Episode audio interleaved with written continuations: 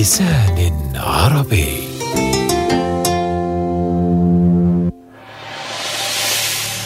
حادثة المروحة عام 1827 هل باعت داي حسين الجزائر للاستعمار الفرنسي؟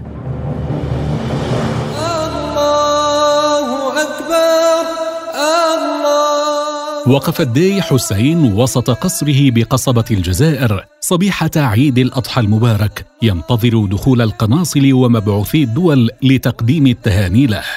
كان الداي حسين يترقب دخول القنصل الفرنسي بفارغ الصبر. وأخيرا تحلق الجميع في المجلس وجلس الداي على كرسيه. بدأ القناصل يتقدمون الواحد تلو الآخر نحوه إلى أن جاء دور القنصل الفرنسي بيير دوفال. تقدم دوفال نحو الداي وخلع عن رأسه القبعة احتراما له وانحنى انحناءة أداء التحية وهنأه بحلول العيد. كان الداي حسين ينتظر فرصة اللقاء هذه بفارغ الصبر للمطالبة بسداد فرنسا لديونها المستحقة للجزائر. توجه الداي حسين إلى دوفال قائلا ألن تسددوا ما عليكم من دين للجزائر؟ أي دين تتحدثون عنه يا سيدي؟ عجبا هل تنسون ما تأخذونه منا؟ أربعة وعشرون مليون فرنك لقاء القمح الذي اشتريتموه هل نسيتم ذلك؟ لم ننسى ولكن ذلك أمر تم الاتفاق عليه بين حكومة بلادي والدي الذي سبقكم بأن يكون الأمر بين الحكومة الفرنسية والتجار الجزائريين هكذا إذن. لم يعد بيننا وبينكم أي دين. أكثر من اثنتي عشرة سنة نساعدكم وقد حاصركم من يناصرونكم في الدين. اثنتا عشرة سنة ولم تجدوا من يصبر على دينكم إلا الجزائر. هذه هي أخلاقكم التي علمتها لكم ثورتكم الجديدة؟ لست هنا لأتعلم الأخلاق من عندكم يا سيد حسين. إنما أنا رسول بلادي في أرضكم. جميل. إن كنت رسولا لبلادك فأجبني الآن لماذا يرفض ملكك شارل العاشر الرد على رسائل المتتالية والتي طالبته فيها مرارا وتكرارا بتسديد هذا الدين؟ إن الملك يا سيد حسين لا يستطيع الإجابة على رسائلكم وما الذي يمنعه من الإجابة على رسائلي؟ إن ملك فرنسا يا سيد حسين لا يمكن أن يجيب إلا على ملك مثله وأنتم كما تعلمون لستم سوى وال لدى السلطان العثماني. استشاط الداي حسين غضبا من هذا الرد وانتفخت أوداجه وأخذ يزفر أنفاسه واهتز من مكانه وصرخ في وجه القنصل يأمره بالخروج. وقد هز بيده التي تحمل مروحة على وجه دوفال أمام مرأى ومسمع من سفراء العالم. كانت هذه الحادثة يوم الثلاثين من أبريل نيسان من عام 1827 بعثت فرنسا على إثر ذلك بسفن حربية على سواحل الجزائر تدعو الداي إلى الاعتذار. كانت شروط فرنسا على الداي حسين شبه تعجيزية مما أدى إلى فشل المفاوضات وتنظيم فرنسا لحملة عسكرية أدت إلى احتلال الجزائر سنة 1830 فرغ الداي حسين من صلاته المطولة على عادته بعد أن رفع يدي الدعاء لله بالنصر لأبناء شعبه الذين تركهم خلفه عنوة. وبعد أن تمكنت جحافل المستعمر الفرنسي من العاصمة الجزائر ولا تزال تصارع استبسال المجاهدين الجزائريين المدافعين عما تبقى من مدن الشرق والغرب. لم يمضي بعد على إقامته بمدينة ليفورن الإيطالية عام واحد منذ قدومه إليها منفيا بعد سقوط حكمه وإمضائه معاهدة الاستسلام لفرنسا في الخامس من شهر يوليو تموز من عام 1830 كانت الحسرة قد تمكنت منه كما ملأت قلبه مشاعر الحزن والأسى.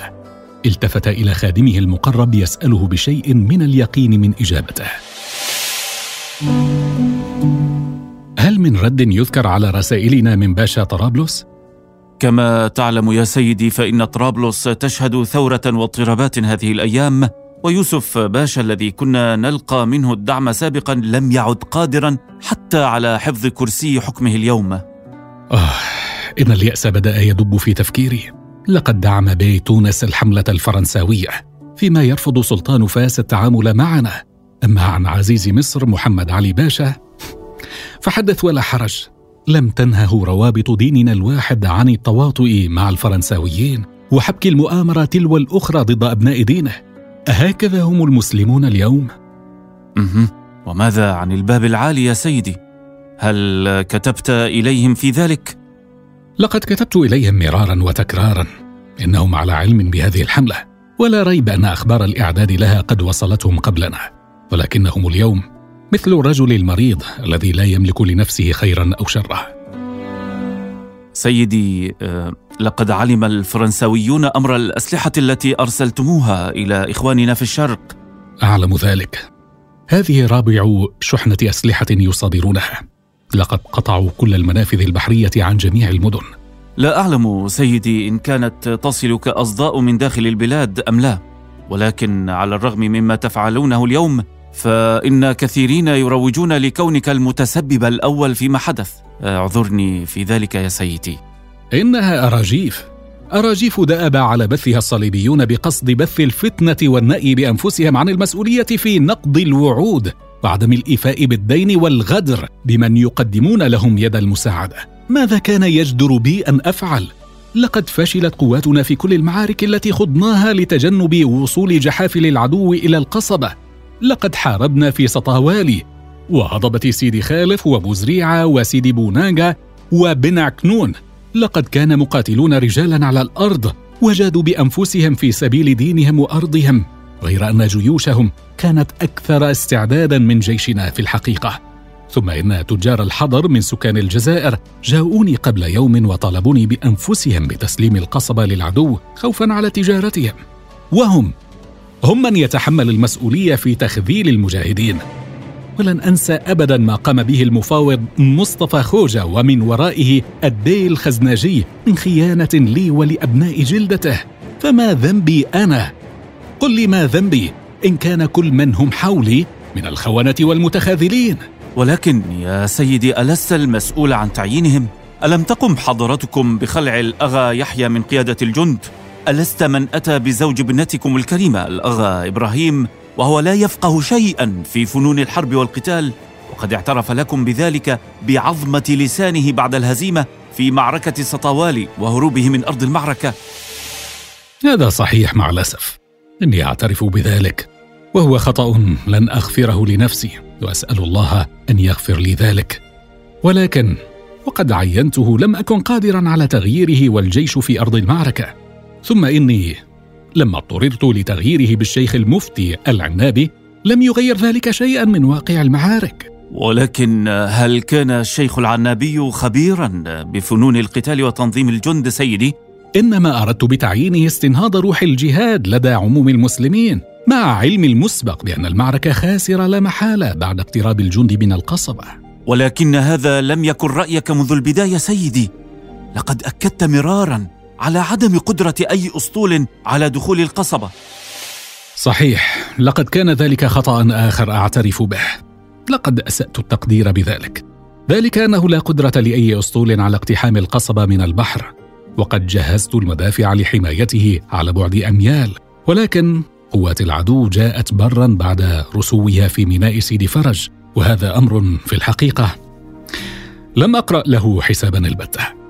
لم يكن ما أقدم عليه الفرنسويون امرا متوقعا يا سيدي؟ هذا صحيح. لقد أتتني الأخبار بما أقدم عليه الجاسوس بوتان قبل 23 عاما من جمعه معلومات عن البلاد وسواحلها وهو ما أمرته به حكومة بلاده حينئذ. ثم ان ما قاموا به من إرادة إذلال البلاد وطلبهم مني رفع رأيتهم على قلاعنا وإطلاق قذائف مدفعية اعتذارا لهم عما عدوها إهانة خلال حادثة المروحة لدليل قاطع على عدم رغبتهم في الصلح وإضمارهم للحرب. وما الهدف من ذلك يا سيدي؟ ما الهدف؟ لقد أرادوا سرقة خيرات الجزائر من قمحها وأموالها منذ حكم نابليون بونابرت وحتى قبله وهو أمر نجحوا في تحقيقه اليوم مع الأسف. لقد علمت أنهم حولوا ستة عشر ألف قطعة ذهب من خزينة البلاد إلى بلادهم كما استحوذوا على أكثر من 55 مليون فرنك علاوة على الدين الذي عليهم. والله وحده عالم ماذا سيسرقون في السنوات القادمة إن لم نتصدى لهم ونخرجهم من أرضنا.